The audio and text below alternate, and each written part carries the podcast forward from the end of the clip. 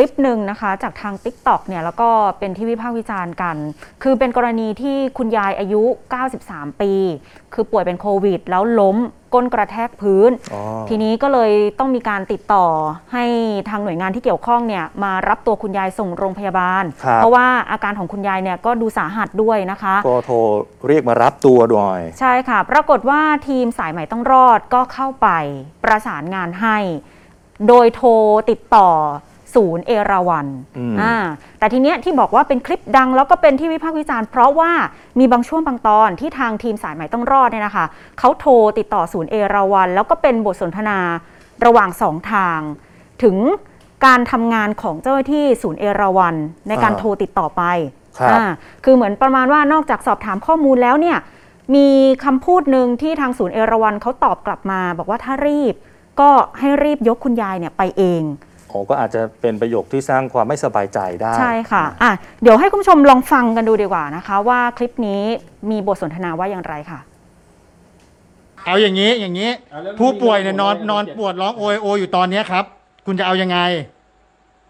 อะมันก็ต้องหาข้อมูลประสานลงคือก่นะคือข้อมูลน่ะให้ไปแล้วไงครับ จะยกไปะวันนี้คือข้อมูลน่ะให้ไปแล้วนะครับ ถ้าญาติอยากรีบคือให้ข้อมูลไปแล้วว่าติดเชื้อโควิด แล้วก็แจ้งว่าตรวจที่ไหนอะไรยังไง แล้วเขาก็นอนโอยโอยโอยอยู่ตอนเนี้ยครับ จะให้เราทำยังไงตอบทีถ้าญาติคือถ้ากระดูกไม่แตกไม่ร้าวเนี่ยเราเราเอาไปแล้วมันเป็นคนไข้โควิดไม่ได้อยู่ดีจะยกไปได้ ถ้าญาติรีบแนะนำยกเองไหมคะไวกว่ารอประสานงานนะ คุณเป็นเจ้าหน้าที่คุณชื่ออะไรครับ ผมขอทราบชื่อคุณหน่อยได้ไหม ค่ะ คุณเป็นเจ้าหน้าที่เนี่ย คุณไม่ควรพูดอย่างนี้เลยรู้ไหมครับ นี่แหละค่ะ คือเหตุการณ์นี้ต้องบอกว่าคือคุณยายเนี่ย อายุ 93 ปี อยู่ย่านชุมชนสิริชัย ถนนรามอินทรา 14 แยก 22 คือจากข้อมูลเบื้องต้นก็คือคุณยายเนี่ยติดโควิดนะคะ แล้วก็ล้มก้นกระแทกพื้นตอนเที่ยงคืน ทางทีมสายใหม่ต้องรอดเขาก็ไปประสานกับศูนย์เอราวัน แล้วก็เกิดบทสนทนานี้ขึ้นนะคะ ทีนี้ทางทีมข่าวก็เลยไปสอบถามข้อเท็จจริงกับทางนายเอกภพเหลืองประเสริฐ ผู้ก่อตั้งเพจสายใหม่ต้องรอดนะคะ หนึ่งในเจ้าหน้าที่ที่เข้าไปช่วยเหลือเคสนี้ด้วย ก็ได้รับคำตอบว่า คลิปบทสนทนาที่ดังอยู่ตอนนี้ ทีมสายใหม่ต้องรอด ไม่ได้เป็นคนตัดต่อคลิปแล้วลงเผยแพร่นะคะ แต่ว่าเป็นประชาชนที่เขามาชมไลฟ์ในคืนที่เกิดเหตุพอดี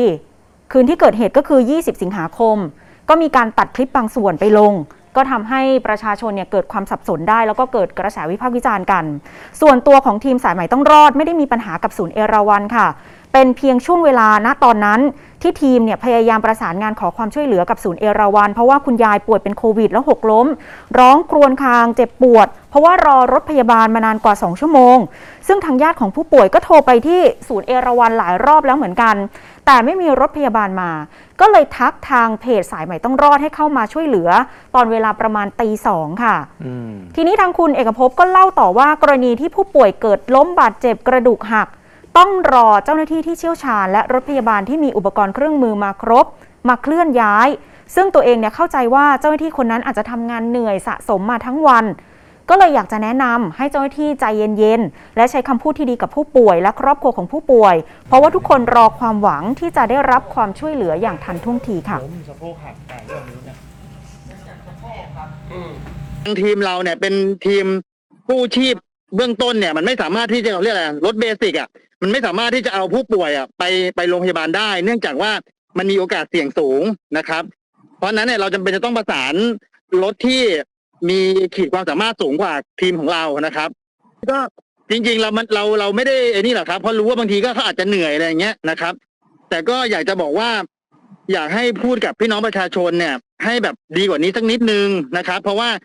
คนที่ติดต่อศูนย์เอราวันไปเนี่ยก็คือคนที่เขาได้รับความเดือดร้อนจากวิกฤตโควิด หรือว่าเอ่อทางการแพทย์ฉุกเฉินอะไรอย่างเงี้ยนะครับ แต่ซึ่งพอเอ่อญาติไม่ได้ยินคำว่าเฮ้ย ถ้ารีบมากก็ยกไปเองดีไหมอะไรเงี้ยมันไม่ควรเกิดขึ้นนะเอราวันพูดว่าไงเนี่ยแล้วคุณเอกภพเนี่ยบอกว่าหลังเกิดเหตุการณ์นี้เนี่ยศูนย์เอราวันก็นำรถพยาบาลมาช่วยเหลือครับค่ะในเวลาตีห้านะครับ แล้วก็นำส่งโรงพยาบาลราชวิถี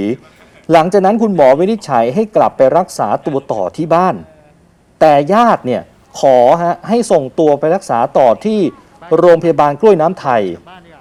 วันที่ 22 สิงหาคมนะครับ ญาติแจ้งกลับมาที่ทีมว่าคุณยายเสียชีวิตแล้วครับ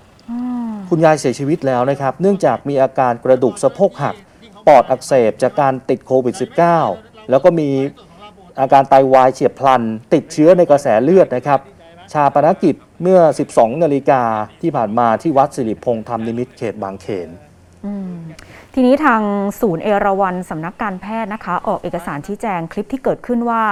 คลิปดังกล่าวไม่ได้มีการนำเสนอคลิปเสียงสนทนาทั้งหมด เป็นการตัดต่อเพื่อนำเสนอเพียงบางส่วนเท่านั้น อาจทำให้ข้อมูลไม่ครบถ้วน ทางศูนย์ขออภัยมาณที่นี้ ในกรณีการประสานงานของเจ้าหน้าที่ หากพบว่ามีการใช้คำพูดที่ไม่เหมาะสม และขอน้อมรับข้อเสนอแนะจากทุกฝ่าย นี่เป็นคำชี้แจงจากทางศูนย์เอราวันนะคะะ